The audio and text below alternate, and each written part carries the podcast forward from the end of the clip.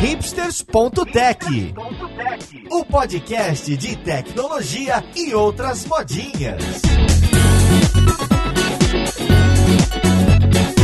Olá, ouvinte do hipsters.tech. Hoje é dia de episódio novo. Eu sou Paulo Silveira, seu host, e na semana passada eu estive em Brasília, na casa do André Breves, com quem eu tive a experiência de utilizar o Oculus Rift. O Oculus Rift é esse aparelho de realidade virtual que tem feito muito barulho no mercado e é o primeiro a ser lançado em larga escala, tá certo? A gente vai conversar aqui com o André Breves sobre toda a história por trás da realidade virtual e essa retomada. Por que, que esse assunto voltou a estar tá na moda? E o que, que tá acontecendo? Então eu queria dar as boas-vindas pro André Breves. Tudo bom com você aí, André? Tudo bom, Paulo? Olá, Maurício. Olá, ouvintes. E o André Breves já contou um pouco pra frente. Quem tá aqui do meu lado direito, diretamente da Filadélfia, é o nosso levantador de peso preferido, Maurício Linhares. Tudo bom, Maurício? E aí, Paulo? E aí, André? Tudo tranquilo? Continuo sem dinheiro para comprar o HTC Vive.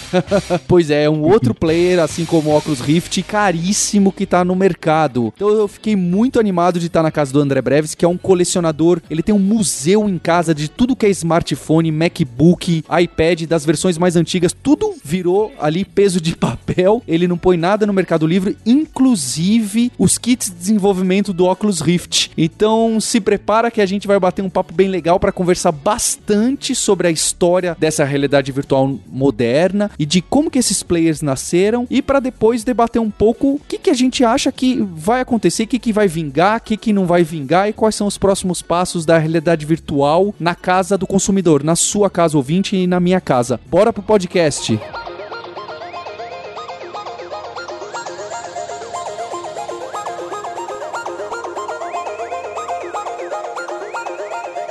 Então hoje a gente tá com o André Breves e com o Maurício Linhares. O André Breves tem essa vasta coleção de gadgets que ele nunca coloca no Mercado Livre para vender e conhece de cor a história de um dos principais players da realidade virtual, que é o Oculus Rift. O Oculus Rift foi adquirido pelo Facebook, fez muito barulho, lançou a sua versão final recentemente. O André Breves pode contar um pouco mais. Antes de chegar propriamente no Oculus, eu queria perguntar: o que, que acontece com essa história da realidade virtual que até uma década, 15 anos atrás, todo mundo apostava, saiu um monte de coisa e acabou não pegando. Por que que é que agora, em 2016, indo para 2017, é que essa tecnologia começa a mostrar alguns frutos, ou na verdade nem frutos, são algumas promessas. O que que mudou de 20 anos para cá? Pois é, Paulo. Década de 90, época da nossa adolescência, a gente acompanhou bastante. Da sua adolescência, da minha adolescência, eu não revelo. eu não revelo a idade no, no podcast acho falta de educação. A sua adolescência dos anos 90. É, a gente acompanhou que tinha aquela grande promessa, né, da realidade virtual. Teve vários filmes, teve aquele O Passageiro do Futuro, que era um filminho bem, bem B. Teve o, o Assédio Sexual, né, aquele filme com Michael Douglas, que tinha a cena clássica dele navegando no sistema operacional em, em realidade virtual para pagar arquivo, para tentar recuperar arquivo. E naquela época, o pessoal pensou que ia emplacar, né? A vontade era grande, mas a gente não tinha o hardware bom o suficiente, né? Os computadores eram lentos, o, processamento 3D ainda estava incipiente, a SGI estava surgindo ainda, o processamento em tempo real era muito fraco. A parte de sensores também, né, na época não tinha o desenvolvimento que tem hoje. Então, assim, a vontade era grande, mas o, o hardware não, não conseguia alcançar, né? Isso na década de 90. E aí teve, teve aqueles, uh, aqueles arcades, teve, teve alguns uh, teve alguns óculos que foram lançados, inclusive, para PC. Eu, na época, eu lembro de ter ido numa feira, numa daquelas feiras é, que tinha, acho que era sucesso em São Paulo, não sei se você lembra. E na Feira Soft, né? Você gosta de revelar Feira Soft, alguma... isso. alguma dessas feiras aí, eu lembro de até ter testado na época, ter me empolgado muito, mas olhando a qualidade que é hoje, aquilo ali a gente dá pra ver que era bem primitivo. E aí, do mesmo jeito que surgiu do nada, desapareceu. Então, teve empresas que fizeram aqueles arcades de, de realidade virtual que era terrível, o pessoal saía passando mal.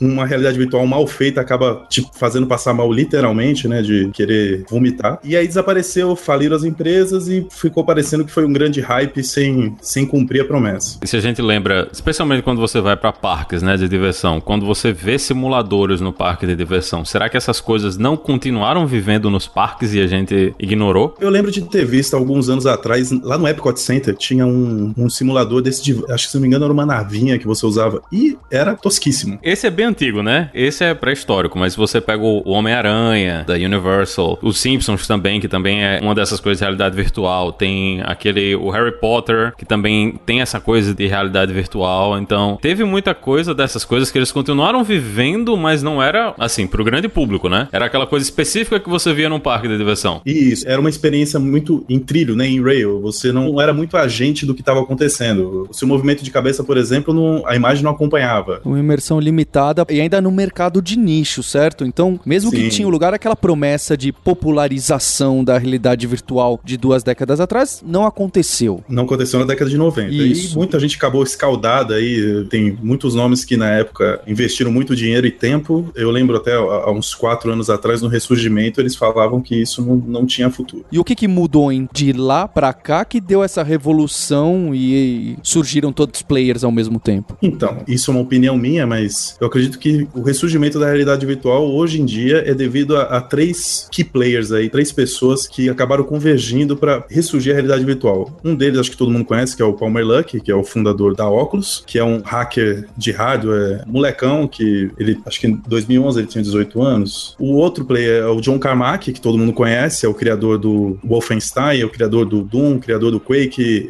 é um hacker de software aí que é responsável praticamente pelo que é o videogame hoje, né? Todo esse foco que os videogames tiveram em 3D, se não fosse pelo que eles fizeram lá na década de 90 com Doom, acho que o cenário hoje seria bem diferente. Acho que eu não estaria aqui. é. E o terceiro, ele é meio desconhecido para quem não acompanha computação de perto, mas é o Michael Abrash. Ele era um cara fodão da década de 90, ele escreveu uma coluna na, na Dr. Jo, Dr. Dobbs Journal é, de gráfica, é um cara que trabalhou na, na parte gráfica do Windows NT, ele trabalhou na Microsoft na década de 90, final da década de 80. É um cara que, por incrível que pareça, trabalhou no Quake também, junto com o John Carmack, e inclusive ele tem um livro muito bom, que hoje é meio ultrapassado com relação às técnicas, mas tem boas histórias lá, que é o Graphics Programming Black Book, que num pedaço do livro ele conta como foi desenvolver o Quake junto com o John Carmack. É bem legal. E pelos caminhos do destino aí, ele trabalhou na Microsoft, trabalhou depois na id Software junto com o Carmack, e aí com esse vínculo que ele tinha na Microsoft, ele acabou indo trabalhar em 2011 lá na Valve. Não sei se vocês sabem, o Gabe New, que é o fundador da Valve, ele é um ex-funcionário da Microsoft. Ele, ele e um outro funcionário da Microsoft saíram na década de 90 com um bolso cheio de dinheiro, né, das ações que eles tinham de lá, venderam e montaram a Valve com uma proposta diferente na época, né, que era de focar em jogos de qualidade. Aí o, o foi trabalhar na Valve, né, em 2011. Enquanto isso, o Palmer, molecote lá, ele já tinha feito aí no, na primeira década dos anos 2000, ele brincava muito com hardware, ele tinha feito bastante, eu não sei se vocês já viram, quando o pessoal pega um videogame e aí coloca ele dentro de uma caixinha com uma tela LCD, ele já tinha convertido vários videogames para fazer uma versão portátil deles. Então ele, ele mexia bastante com isso ainda, moleque, e trabalhava num, num laboratório de realidade virtual numa faculdade. E aí ele ficou empolgado quando ele começou querendo encontrar a melhor maneira de jogar jogos 3D, então ele começou com telas em 3D, aquelas que a gente tem na televisão com óculos, e aí ele entrou num fórum que era o, o onde o pessoal mais conversava sobre isso na época, que era o Mente to Be Seen, e aí ele foi vendo que não, se é para realmente estar imerso dentro do jogo, realidade virtual é o caminho. Então ele, ele viu que teve toda aquela história da década de 90, ele ficou bastante empolgado e achou assim, bom, como isso tudo aconteceu na década de 90, hoje a gente deve ter disponível com a evolução natural que os eletrônicos têm, hoje a gente deve ter né, praticamente o Matrix. Se tudo continua evoluindo no ritmo que o hardware de computação evoluiu, hoje deve ser totalmente imerso. E aí ele começou a comprar no eBay hardware de realidade virtual. Ele começou a comprar todos os headsets disponíveis de realidade virtual e pagava uma barganha, porque eram usados. Isso era coisa antiga? Coisa antiga. Coisa desde a década ah. de 90 até recente. Então ah. ele pegou bastante hardware de segunda mão, de headset de segunda mão, que era usado pelos militares, que foi quem continuou investindo em realidade virtual, militares e, e a NASA também investiu bastante. E ele viu que tinha evoluído muito pouco, que a qualidade era terrível, a taxa de atualização das telas eram baixas, tinha rastreamento de qualidade, mas era para coisas muito caras, que é o mesmo rastreamento que usa hoje para fazer filme, né? Com aquelas câmeras de alta atualização que você tinha que colocar aquelas bolinhas reflexivas. Quem já viu quando o pessoal faz o motion capture, né? Ele viu que tinha rastreamento de qualidade com motion capture, mas era muito caro. E o, e o rastreamento para consumidor, né? Ele era a qualidade era muito ruim. E viu também que o, o ângulo de visão era muito limitado. Você não se sentia tão imerso, né? E aí ele, ele depois que ele fez a coleção, ele desmontou todos que ele comprou, desmontou e remontou. Ele foi hacker mesmo. Ele viu como funcionava por dentro. A gente brincando de Arduino e o cara virando do avesso os aparelhos de realidade virtual da NASA para ver o que, que, ele podia fazer de diferente, isso com 20 anos, hein? É para passar não, vergonha ele, mesmo. Não era com 20, era com 16, 17 anos. ele teve a grande sacada que foi perceber que o, a realidade virtual podia ser um filho bastardo do smartphone, que todo o avanço de hardware que teve por causa do smartphone, todos os componentes necessários para fazer uma boa realidade virtual estavam disponíveis por causa do mercado de smartphone. Então, assim, telas de altíssima resolução, alta taxa de atualização e pequenas, né, que poderiam caber num headset. Você tinha ali os sensores de movimento, tanto o acelerômetro quanto o magnetômetro, quanto o giroscópio, né? E ele teve a grande sacada que foi, ó, ninguém ainda juntou esses componentes de qualidade que tem hoje para fazer um headset. E isso, ele lá no fórum do MTBS, ele falou, ó, tô pensando em fazer um protótipo usando esses que tá disponível hoje. E lá em 2011 ele fez o primeiro protótipo do Rift e anunciou lá no, no fórum do MTBS. É, algumas pessoas compraram, eu acho que tem sete disponíveis, tem um lá que inclusive assinado por ele, que é a primeira versão hoje é, acho que vai ter o mesmo valor que teve o primeiro Apple, né?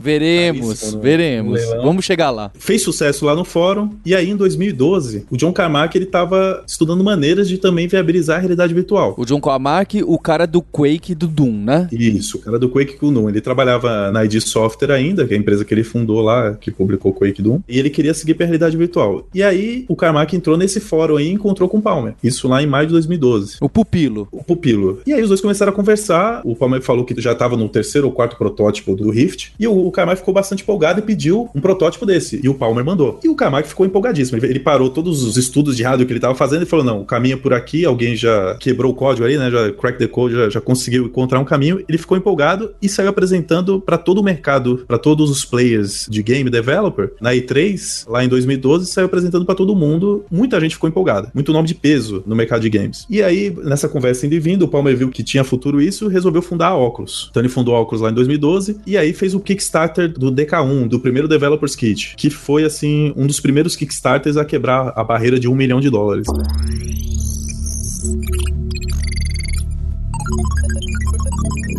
Eu lembro que na época fez muito barulho essa campanha do Kickstarter, né? Um projeto que fez muito sucesso. Ninguém nunca tinha visto. Foi notícia em todo que é lugar, não só no Kickstarter, certo? O, o, crowdfunding mudou nesse ponto do Oculus Rift, né? Foi um marco mesmo. Sim, foi, foi uma das primeiras tecnologias viabilizadas pelo crowdfunding. Ele hoje é estudo de caso, né? É, lá no vídeo do Kickstarter do Oculus Rift, do DK1, né? Tem bastante nome de peso. Tem falando lá tá o próprio John Carmack, o Game New, fundador da Valve, tá o Cliff Bleszinski Krasinski lá da, da Epic, que fez o, o, Gears of War. A gente vai deixar aqui, eu tenho o um link aqui embaixo desse vídeo, né? Que é curioso ver um pessoal tão famoso apoiando o Oculus Rift no Kickstarter. Um cara né? Pô, desconhecido, por, né? Um cara desconhecido. Por que não deram dinheiro, então, pro moleque se apostavam tanto e é todo mundo milionário, né? Achando meio pão duro essa é, galera aí. Teve um pessoal que entrou com dinheiro, que foi o pessoal que era do Scaleform, que ele é um, um middleware de jogos que foi vendido para Autodesk. E aí eles ficaram ricos e aí entraram junto com o Palmer para fundar a Oculus, né?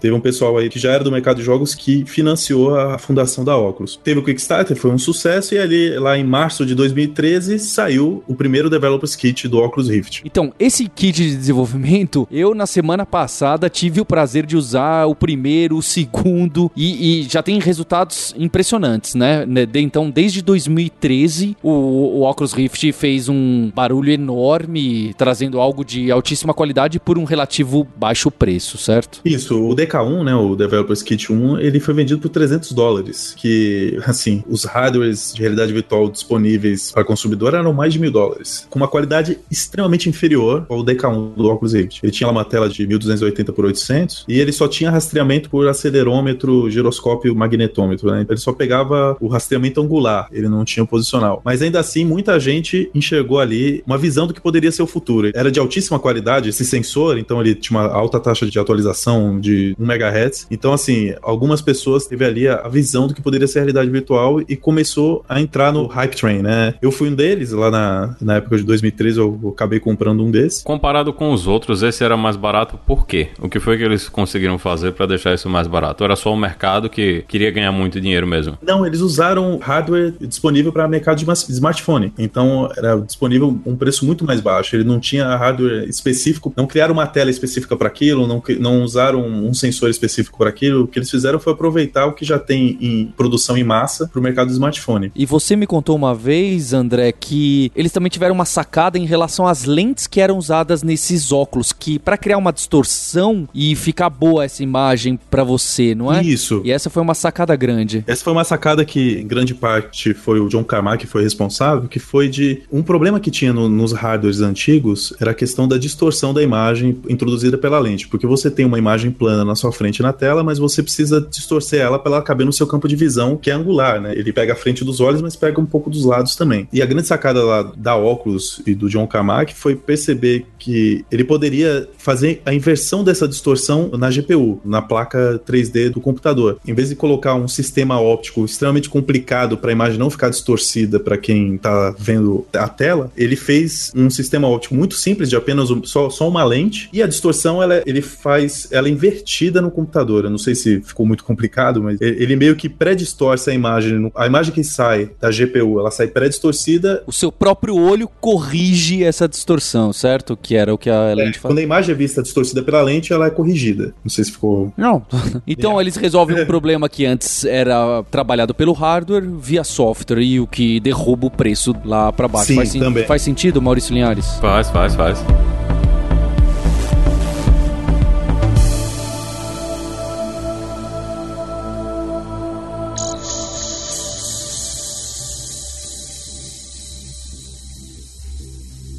Aí a gente viu que o, o Gabe Newell estava envolvido nessa coisa e a Valve estava envolvida, mas a Valve hoje lançou seu próprio SDK, tem o HTC Vive, que é praticamente da Valve, né? E como é que a Valve estava junto e hoje a Valve não está mais junto, virou concorrência? Então, a Valve, naquele espírito inovador que eles sempre tiveram, eles, 2010, 2011, eles montaram um laboratório de hardware para tentar encontrar qual seria a próxima plataforma da Valve, porque eles já dominam a parte do PC, a distribuição, né, lá com o Steam. Foi dessa iniciativa que surgiu o Steam Machine, o, o controle também da, da, Steam, e também foi aí que começou a aparecer a parte da realidade virtual. O Michael Ebrich, que foi trabalhar na Valve em 2011, ele começou a estudar a realidade virtual, ele que é bastante cientista, né, ele tem um método todo formal de abordar os problemas, ele teve alguns breakthroughs dos problemas que precisavam ser resolvidos para ter uma boa realidade virtual. Então, ele sacou algumas coisas como a questão de baixa persistência da tela, que, é que faz a imagem aparecer por poucos milissegundos e depois a tela é apagada, e isso evita que quando você movimenta a sua cabeça, a imagem não fique é, borrada. Eles perceberam a questão do positional tracking, né?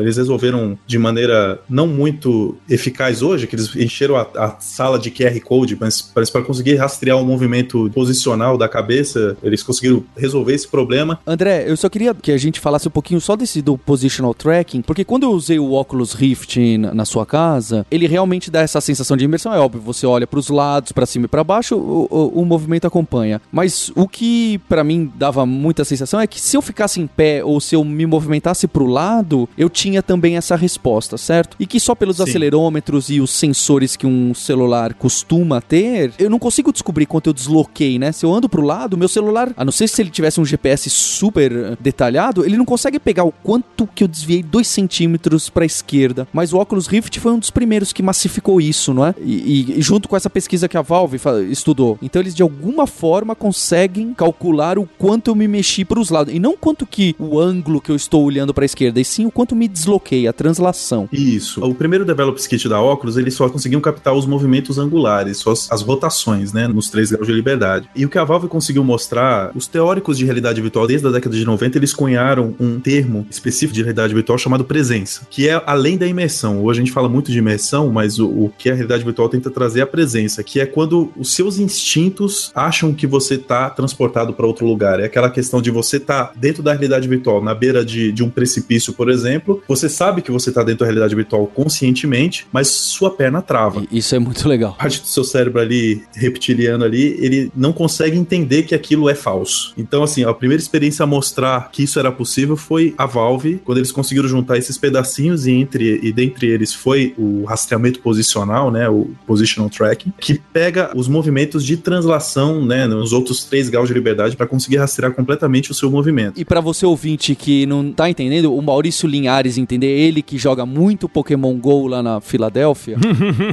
quando você tá jogando Pokémon GO e você tá olhando ali pro Pikachu, se você vira pra esquerda, o Pikachu sai da sua frente. Agora, se você dá um passo pra frente, o Pikachu não fica mais próximo de você. Ele não consegue calcular o quanto você andou e só para onde você tá mirando. Então, ele tira esse nível de imersão, o que dá aquela sensação de fake total que é o que o Pokémon Go traz para você.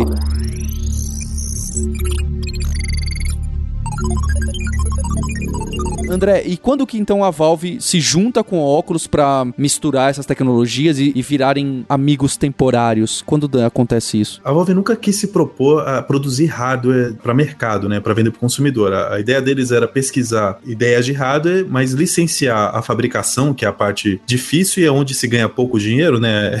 É, onde é economia de escala, né? Queria licenciar isso para outras empresas. Ele viu que a Oculus poderia ser quem fabricaria o óculos de realidade virtual. Então lá, final de 2013, eles levaram o pessoal da Oculus lá para os laboratórios da Valve, né? O famoso Valve Room. O pessoal da Oculus saiu empolgadíssimo e aí começou a introduzir algumas descobertas que a Valve fez no Developers Kit da Oculus. Tudo na base da amizade. Tudo na base da amizade. É, em janeiro lá de 2014, a Valve a, ah, fez um anúncio, né, de que seria parceira da Oculus no compartilhamento de conhecimento, né, das descobertas. E aí a Oculus apresenta o protótipo que realmente ficou famoso na, na época, né, que era o Crystal Cove, que foi o primeiro a trazer o rastreamento posicional, a tela de baixa persistência, com um tipo de sensor que foi diferente da Valve. A Valve, na época, ela fez o rastreamento posicional com QR Codes. Ele espalhou QR Codes na sala, grudou, assim, vários QR Codes na parede e tinha uma câmera no, no óculos que, com algoritmos de visão computacional, ele conseguia ver o, a movimentação. Olha aí, ouvinte, a Valve também faz gambiarra, né? Colar QR Code pela sala inteira. Ótimo. A solução da óculos foi um pouco diferente, foi bastante inteligente, foi algo que não tinha no mercado na época, que foi espalhar alguns LEDs infravermelhos no headset, cada um piscando numa frequência diferente, e colocar uma câmera externa infravermelha para poder captar essa movimentação desses LEDs e aí fazer o sensor fusion, que é pegar a informação que estão recebendo de vários sensores e tentar daí tirar a posição né, do headset. E aí, a partir desse protótipo do Crystal Cove, a Oculus lançou o segundo Developers Kit, que foi aquele que você testou aqui, Paulo. Só que na, no mesmo mês em que eles lançaram o DK2, o Facebook anunciou, o Oculus anunciou a compra pelo Facebook,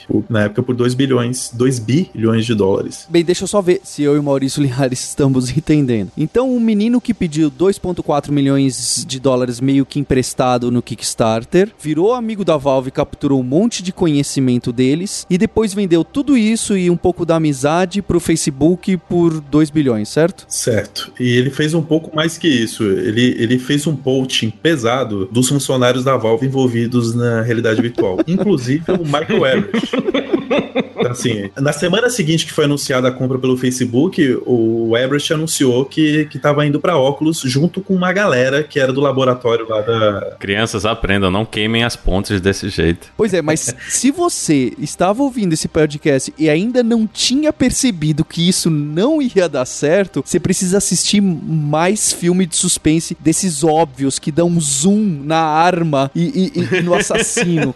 porque tava na cara que isso não ia fechar legal. Qual que foi o problema aí? A Valve ela é uma plataforma, além deles fazerem jogos, ele é uma plataforma de distribuição. É. E se você pensar no Facebook, a ideia deles também vai ser uma, não em si uma plataforma de distribuição em si, mas eles serem a plataforma onde vai rodar a realidade virtual para o negócio do Facebook é os dados que ele extrai de você, né? Então a Valve acabou percebendo que pela compra do Facebook eles provavelmente os jogos não sairiam pelo Steam, os jogos em 3D. Então eles viram que onde eles iam ganhar dinheiro, o caminho não seria mais pela, pela óculos. E aí eles saíram, entraram em modo, modo de pânico lá, tentaram recuperar. E aí foi quando deve ter surgido. Ninguém, isso não foi declarado público na época, mas foi quando a, provavelmente a Valve correu atrás da HTC para poder lançar a plataforma de hardware de, do Steam VR pela HTC, já que viu que pela óculos não acabaria não acontecendo. Eu só espero que eles tenham feito contratos dessa vez.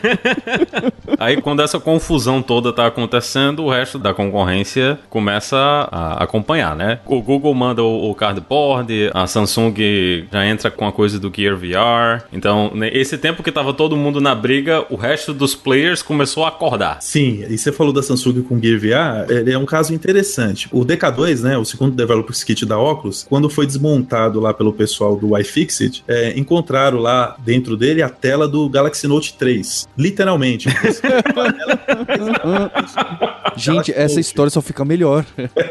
Acho que até até interessante colocar no link aí a desmontagem do, do DK2, que você vê lá a tela do Galaxy Note 3. É, que deve ter sido o um acordo para Samsung fornecer o hardware, né, a tela de qualidade lá pro DK2, deve ter sido o um acordo da Oculus desenvolver junto com, com a Samsung e o Gear VR. Porque o Gear VR, ele é um produto da Samsung com a Oculus, né? E tem um dedo muito forte ali do John Carmack. O John Carmack, eu acabei, não falei, mas o John Carmack saiu da ID Software e foi trabalhar na Oculus, porque ele queria trabalhar com realidade virtual e viu que lá na ID, lá na empresa que ele fundou, que já tinha sido vendida lá para Bethesda, né, na época, é, ele não estava conseguindo trabalhar em realidade virtual. E ele foi para Oculus com a ideia de trabalhar no, na realidade virtual mobile, no mobile, né? Ele viu que o futuro era por ali. Então ele trabalhou fortemente junto com a Samsung lá, hackeando o kernel do Android, que hoje em dia o kernel do Android ele tá muito voltado para a realidade virtual, mas na época ele, ele tinha alguns problemas que interferiam diretamente assim com uma realidade virtual de qualidade, com relação a, a conseguir é, colocar os frames na velocidade que precisava, usar os sensores do, do celular. E aí a Samsung, junto com a Oculus, lançou o Gear VR, e quem apareceu meio que inesperado foi o pessoal da Sony, que anunciou, na época era Project... É, Morpheus. É, o Morpheus. E agora, como chama? PSVR, PlayStation VR. Dizem eles, a Sony disse que eles estavam trabalhando com isso desde 2010, 2009, que o lançamento do Move, aquele controle que parece um nariz de palhaço lá com bola de ping-pong. é, parece várias outras coisas também. É,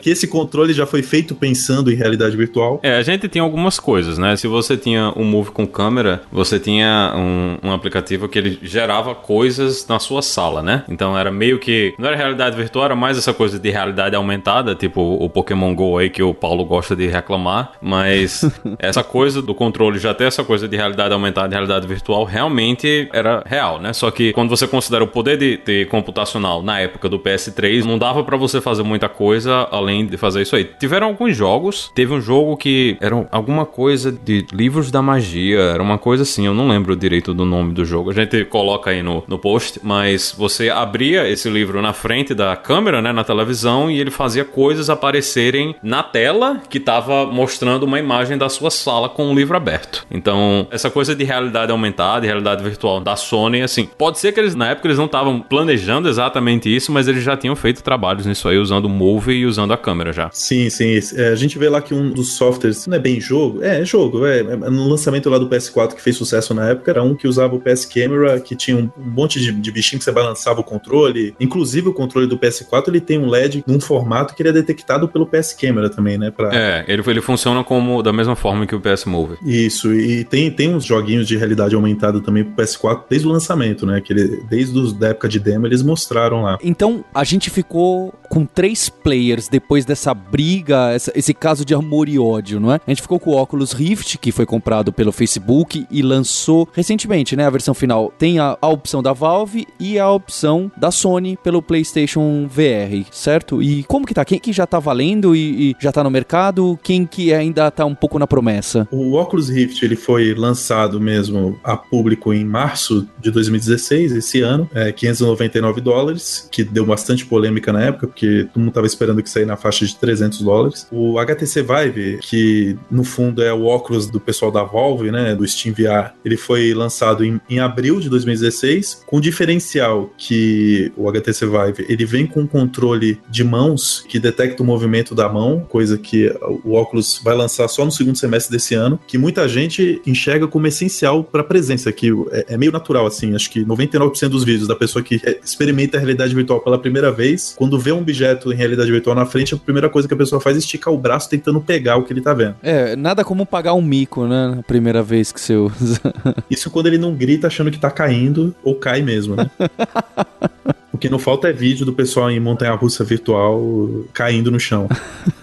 e o PSVR que vai ser lançado, tá previsto de ser lançado é, em outubro desse ano, em outubro de 2016. Já tá em pré-venda, e aí o pessoal já com preço bem mais acessível, de 399 dólares, o, o HTC Vive tá por 799, o pessoal achou bastante caro. Que além disso, tanto o Oculus Rift quanto o Vive, você precisa investir num PC parrudo para conseguir rodar, então assim, o investimento inicial não é baixo para quem quer brincar de realidade virtual hoje. A opção realmente que se mostra que vai ser popular vai ser seguir pelo PlayStation mesmo mesmo, que o PS4 já, já se mostrou que talvez não seja parrudo o suficiente para fazer realidade virtual bem, que já teve até o Project Neo, né, como a realidade virtual foi o Morpheus, o novo PS4 com mais capacidade de processamento vai ser o Neo. Ah, olha, olha, quem pegou? Quem pegou o Neo Morpheus aí? Hã? Quem pegou denunciou a idade também aí. Mas o, o HTC Vive, ele também tem a diferença do sensor de movimento melhor, né? Da coisa posicional dentro do ambiente. Ele é bem melhor do que o, o óculos nessa questão. Algumas pessoas argumentam que o sensor da Valve é melhor. Quando houve a debandada lá da galera do laboratório de realidade virtual da Valve lá para óculos, alguns ficaram na Valve. Um deles foi o, o, Alan Yates, que foi um cara que criou o Lighthouse, literalmente farol, aquele farol de marítimo, né? Que é, é, um, é um tipo de rastreamento posicional em que o, você tem dois emissores de laser posicionados na sua sala que ficam passeando uma linha de laser nos dois eixos, né? Horizontal e vertical. Laser em dois eixos na sua sala, agora a coisa ficou séria, hein? É.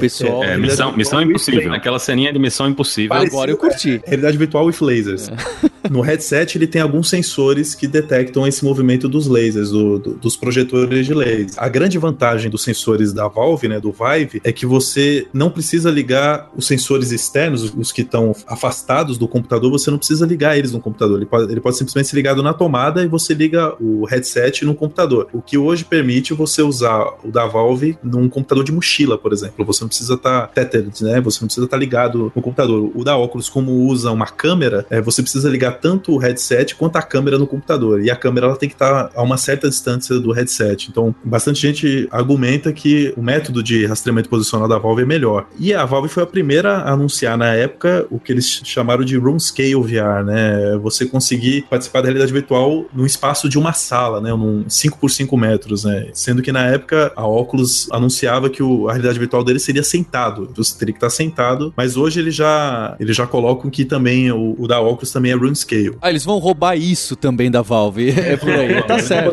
Tá certo. Roubaram um pouco, né? É na época, inclusive, quando a Valve anunciou o HTC Vive lá em 2015, com o, o controle de mãos, né? Conseguiria fazer o, o rastreamento um para um, né? Do movimento da mão. A Oculus teve que correr atrás mostrar o deles também, porque na época eles falavam que iam lançar, e tanto que lançaram, né? Mas que ia ser somente com controle de Xbox One, que vem junto com o Rift, né? Um... O que é meio bizarro, né? Porque você não tá vendo o controle. Então, se você não é um dono de um Xbox e, e tem a memória muscular de onde estão todos os botões, é praticamente impossível você operar, né? E muita gente criticou que assim, pô, é realidade virtual com controle de videogame não é realidade virtual. Você tem que, é. tem que interagir com as suas mãos no que tá aparecendo. E aí a, a Oculus teve que anunciar às pressas lá o Touch. Desde que eles anunciaram, vai levar mais de um ano para eles efetivamente lançarem. Né? Mas as pessoas que têm testado têm dito que a ergonomia do Touch ela é melhor do que o controle da Vive. E falando em ergonomia, né, o grande diferencial do que tem hoje no mercado entre o, o Oculus Rift e o HTC Vive é justamente a ergonomia. A Oculus se preocupou bastante com isso. Muito fácil de colocar e tirar o Rift, né? Ele não precisa de muitos ajustes, ele meio que se ajusta facilmente. Ele já vem com os fones de ouvido integrados, você não precisa usar um fone externo, ele já tem ali, ele já encaixa na sua orelha de maneira bastante ergonômica.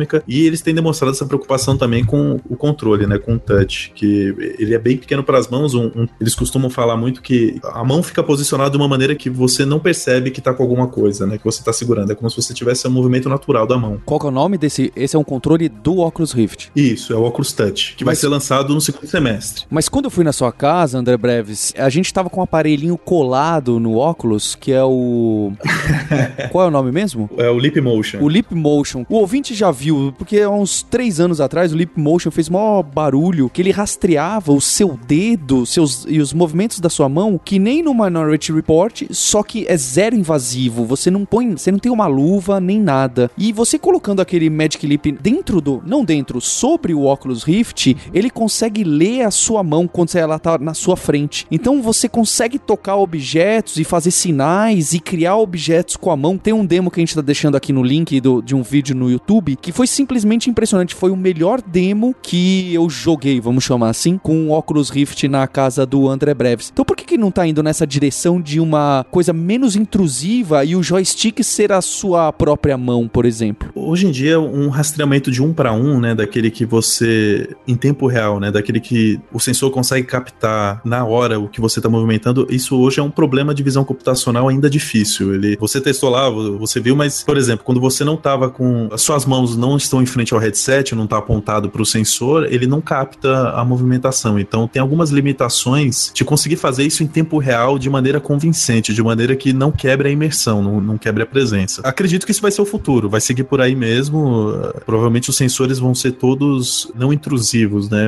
Mas é um problema difícil de visão computacional hoje conseguir fazer isso na velocidade que tem que fazer. E você falou do Leap Motion, a explosão de realidade virtual recente acabou fazendo alguns fabricantes de hardware meio que redirecionarem os hardwares que eles têm para a realidade virtual. O Leap Motion, não sei quem conhece na época, ele era um, um hardware para interagir com o computador. É, inclusive tinham teclados que tinham o Leap Motion integrados e eles enxergaram que a realidade virtual seria um bom nicho para eles. É a famosa pivotada de startup, né? Opa, não, a gente tá usando aqui, não, não, vamos usar isso na geladeira, né? Que vai dar certo.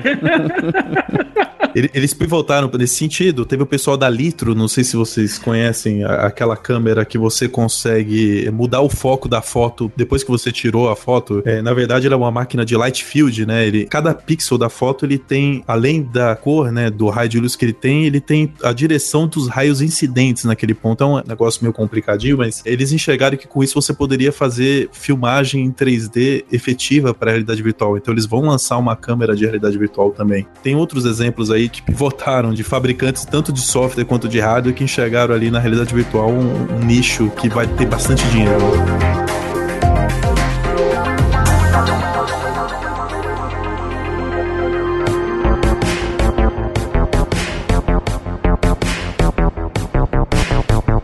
Agora eu fico com uma dúvida que o Maurício Linhares levantou conversando pessoalmente comigo, que é legal. A gente tem agora três players grandes, alguns já colocaram produto aí nas ruas, outros estão para colocar, mas ainda não tem uma killer app, né? Não tem nada que alguém chega pro outro e fala assim: "Poxa, Paulo, você precisa usar o Oculus Rift e jogar esse jogo e assistir esse filme e fazer essa tarefa". Será que não é alguma coisa ainda que de novo tá um pouco fora do momento porque a gente lembrou aí de celulares smartphone, uma analogia que eu poderia fazer é com tablet, né? O Steve Jobs lançou lá o. Como chamava? O Next, né? Aquele tablet dele lá nos anos 90, o Newton. Next é o sistema operacional, né? Ele lançou o Newton, assim como também tinha Palm Pilot, todo mundo apostava que, né, a Palm nunca ia morrer, etc. Acabou que teve um fade nisso, né? Sumiu aí do mercado, porque ninguém encontrava, poxa, eu preciso usar, né? Eu preciso, isso aqui é muito bom, você precisa ter essa experiência. Onde tá o segredo? Acho que é, é isso, né, Maurício Linhares, que também é uma dúvida sua? É, é até engraçado que o que eu vejo o pessoal falando de VR, assim, fora do grupinho, né, do gamer hardcore, que é o cara que tá empolgado com isso hoje, eu só vejo o pessoal falando de VR quando são experiências fora. Então, aqui em Nova York, no Madame Tussauds, tem uma experiência VR com os caça-fantasmas, que eles começaram usando óculos, mas agora eles estão dizendo que eles estão fazendo com a, uma solução proprietária. Então, você veste uma roupa tipo caça-fantasma, que na verdade é um, um headset né? Com o computador nas suas costas, como a coisa que atira a coisa no fantasma. E eles colocam você num ambiente e esse ambiente é todo mapeado para você ter uma experiência VR dentro do ambiente, uma experiência real que você realmente interage com as coisas. Então, eu tô vendo o pessoal falando muito nisso, mas eu não vejo a galera fora do grupinho de jogos, do cara que tá empolgadíssimo com isso aí, comentando sobre essas outras soluções. Ainda não tem nenhum killer app provado, né? Que ainda tenha levado o pessoal a precisar ter a realidade virtual, até porque ainda tá incipiente, foi lançado é, recente, ainda tá muito caro o investimento, a gente tem alguns potenciais, né? Você falou do Ghostbusters lá, a experiência lá do Madame Tussauds. Ela foi feita pelo pessoal que logo no começo da realidade virtual surgiu com uma ideia muito boa, um revival do VR Arcade, né? Que é o pessoal do The Void, foi o pessoal que fez lá esse do, do Madame Tussauds. Os vídeos, eu acho que é interessante até, a gente até botar um link ali, os vídeos que eles mostram, eles se propõem a fazer o estado da arte da realidade virtual. Você tem espaços, realmente prédios voltados para a realidade virtual, onde o mapeamento do espaço onde você está, ele fica de um para um porque você está enxergando lá dentro da realidade virtual, inclusive com elevadores, degraus. Então, assim, potencialmente isso pode ser um killer app. O pessoal tem investido bastante. Deve aparecer alguns centros desses do The Void aí nos Estados Unidos. Vendo o vídeo, é um negócio que, pelo menos para mim, eu sou entusiasta, né? Talvez eu não conte, mas eu fico empolgadíssimo com o potencial disso aí. Hoje foi lançado um, um outro possível killer app. É antigo, mas para realidade virtual, pelo menos o John Carmack considera um killer app que ele dizia que desde que ele entrou com a realidade virtual, ele queria portar esse jogo para realidade virtual, que é o Minecraft. Hoje ele, ele já tinha saído pro Gear VR. Ele tinha saído pro Gear VR acho que no começo do ano e hoje ele saiu a versão PC, saiu pro Oculus Rift. Ele sempre falava que é o jogo que precisava ser portado para realidade virtual. Não, com certeza, porque agora a gente consegue se livrar 100% dos filhos, né? A gente põe um capacete na cabeça do moleque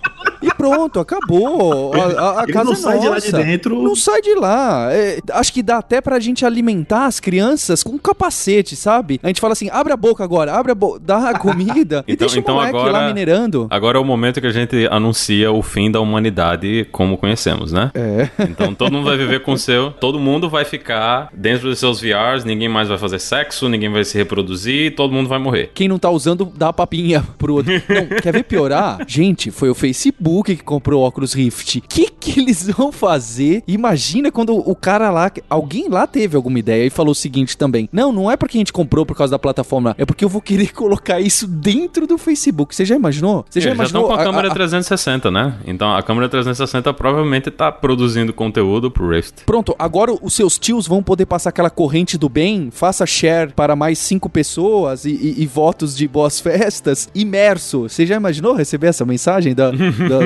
compartilhe agora ou dê like, dê like se você gostou? Nossa, aí vai ser complicado mesmo. Em cima do Minecraft, uma curiosidade, né? O, o cara que fez o Minecraft, que ele é, é meio que o rockstar dos indies, né? O, é o Notch, o Marcus Notch Person. É, na época que o Facebook adquiriu o óculos, ele fez um bashing pesado no Twitter em cima da compra do óculos pelo Facebook, dizendo que nunca o Minecraft seria portado para óculos. E um, temp, e um tempinho depois ele, ele vendeu o Minecraft para Microsoft. Pois é, um tempinho depois ele vendeu a Mojang, né, que é a empresa que ele fundou para fazer o Minecraft, ele vendeu por 2 bilhões e meio para Microsoft. Eu acho que o mundo é, dá voltas. Goes around, comes around. Era, né? Não, 2 bilhões dá, dá para pagar Twitch, né? Dá para pagar dá, Twitch dá, com 2 bilhões. Dá para pagar, dá, dá para esquecer que ele falou essa besteira aí. Mas hoje pro cara, pro usuário comum, então não, né? Pro usuário comum, acho que hoje não. Talvez é, mais pro final do ano com o PSVR, né, no, no PS4, eu acho que a partir daí eu acho que vai começar a ganhar tração. É, nem a própria Oculus, talvez o pessoal da Valve sim, mas nem o pessoal da Oculus acredita que ainda seja de massa, né? Ainda estão construindo mercado, construindo software, porque ainda tem muito pouco jogo disponível, né? Eles estão investindo pesado no, na produção de conteúdo, financiando desenvolvedores indies, oferecendo premiação, oferecendo fundos para financiar o desenvolvimento. Então, assim, eles, eles ainda estão preparando o terreno. Acredito que mais para meados, final do ano que vem, é que a coisa deva ganhar atração mesmo, ficar grande. É, porque hoje a gente tá muito gato escaldado, né? Porque o Kinect veio e foi, o PlayStation Move veio e foi. O Nintendo Wii, aquela relação é. de imersão também, né? É, não ficou. São, não ficou, essa coisa toda, assim, muita gente apostou nessas coisas, a, a, coisa das TVs 3D, que você jogaria jogos 3D, assistiria filmes 3D, o cinema 3D, que hoje só serve para você pagar mais caro para assistir o mesmo filme que não tem nenhuma diferença. Pelo menos eu, eu assim, eu queria muito que isso desse certo, mas o custo é muito alto e eu tenho muito medo que seja a mesma coisa, porque principalmente nessa questão dos jogos 3D, essa coisa toda, você tinha o mesmo jogo que você poderia jogar sem 3D, sem nenhuma modificação sendo 3D. Então, não era nada que fazia uma diferença para você no final. E assim, muitos jogos que estão saindo agora, um dos jogos assim que até dá para você aceitar é o Eve, o que você tá lá pilotando a nave e atirando, ele é até legalzinho, mas eu posso jogar o jogo do mesmo jeito no meu console. De repente é mais fácil jogar ele no console do que tentar jogar ele dentro de uma experiência VR. Então é meio assim, é difícil entender e ver o custo financeiro que é para você fazer, para você chegar e conseguir utilizar uma plataforma dessa. A tendência pessoal quando aparece alguma coisa nova é tentar levar o que ele já conhece pro novo, né? Então tem alguns exemplos que eu considero bizarro de iniciativas do tipo aquela esteira que você usa para correr, para jogar FPS correndo. Ah, e teve é... Kickstarter disso. Isso teve o Kickstarter, é... o pessoal tem apresentado algumas versões cada vez mais bizarras disso que eu acho que ninguém vai querer ter. E os tombos nisso aí? Pois é. Então, assim, O pessoal que já tá acostumado com FPS quer jogar FPS em VR, mas eu acho que não, não vai ser onde vai pegar. A Oculus tem investido bastante no que eles chamam de experiências, né? Não jogos, mas experiências. O Paulo aqui contava aqui, você deve ter se lembrado daquele Porco Espinho. Uhum. É tipo um filme, né? Que você tá próximo. É um teatro virtual, né? Porque não é bem filme, porque você tá dentro daquilo, né? Então eles chamam de experiência ali. Então talvez por aí vingue. O pessoal tem gostado muito, mas hoje ainda é muito pouco acessível. É o software de desenho, que não é desenho, né? No fundo é uma escultura que você faz, como é em três dimensões, é uma escultura. Quem tem experimentado tem falado com muito entusiasmo, assim. Estão tendo várias iniciativas, né? A procura do killer app mesmo. Um exemplo que ilustra bem essa discussão e dá para fechar legal é um que creio que foi você mesmo, foi o André Breves que me contou que quando o pessoal inventou a câmera de cinema, a câmera de filmar, eles também não sabiam direito o que filmar. Sabe? Ah, legal, dá para filmar, né? Ah, então vamos fazer um, um filme de romance? Não, não existia ideia de filme. Então eles filmavam as pessoas comendo, porque sei lá, vamos filmar aqui para ver como fica, né? E ah, olha as pessoas comendo, vamos mostrar para outras pessoas as pessoas comendo. E tinha até um certo interesse, né? Na época deve ser legal, poxa, tô vendo um filme, né? O que que tá passando nesse filme? Ah, são as pessoas comendo. Poxa, olha as pessoas comendo. Eu acho que a gente ainda tá nesse caminho de encontrar no que que essa tecnologia que agora tá ficando boa pode ser utilizada. Ainda tá se buscando a linguagem, né? Como toda nova mídia, leva um tempo até amadurecer a linguagem daquela mídia. É, as pessoas que apostam na realidade virtual, eles dizem que a realidade virtual é a plataforma final, porque ela engloba todas que a gente tem hoje, né? Ali dentro da realidade virtual você conseguiria reproduzir as plataformas de mídia que a gente tem hoje. Você pode colocar ali dentro uma tela de computador, por exemplo, você pode colocar um jornal, você pode colocar o som. Então, assim, como toda nova mídia, toda forma recente de mídia ainda está encontrando a linguagem dela, né? Então precisamos descobrir agora quem é o, o Melier do VR, então. Exato. O cara que vai revolucionar as coisas. Mas tem grandes nomes apostando, viu? O Steven Spielberg, junto com alguns outros sócios aí, nomes de peso no cinema, já fundaram uma empresa para fazer filmes em, em, realidade virtual. Eu não sei até quando vai se chamar de filmes isso, provavelmente o nome que vingue seja experiências, né? Mas é, o pessoal da ESPN também tá investindo forte. Eu acho que é um potencial killer app, né? Você ver os eventos esportivos ali inserido num, num assento ali dentro da quadra, por exemplo. Você poder estar tá ali muito bem posicionado durante um evento esportivo. A, a tecnologia ainda não alcançou, né? Essa de transmissão. Talvez offline você consiga ver o evento esportivo. Então. Mas vocês imaginam vocês estarem com a família na sala de vocês e cada um usando um, um headset desses? Bem, a gente já usa cada um um smartphone e ninguém olha um pro outro. acho que, acho que tá bem mais perto do que vocês imaginam. É, olhando por esse lado, é, é olhando por esse lado, é, já acabou, já, já chegamos nesse, nesse limite já. Aí, queria agradecer você, ouvinte, pela sua participação, o André Breves, por toda essa história aí atrás da realidade virtual moderna e do que, que tem acontecido, ao Maurício Linhares, por estar tá sempre trazendo aí as ideias e os questionamentos, e em especial a você, ouvinte, aí agradecer novamente o download, a sua assinatura do podcast. A gente tá batendo sempre o top 10, top 20 episódios ali no iTunes. Muito obrigado. E quando aparecerem coisas novas de realidade virtual e realidade aumentada, vou chamar de novo aqui o André Breves e o Maurício Linhares para a gente conversar dos desdobramentos e pedir desculpas pelos nossos erros e as besteiras que a gente falou aqui que vão se provar o contrário. Então até a próxima, abraços.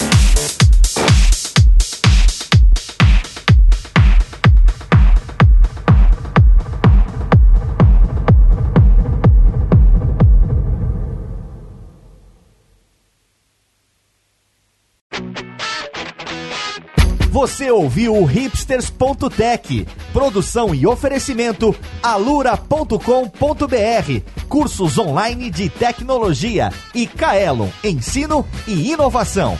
Edição Radiofobia, podcast e multimídia.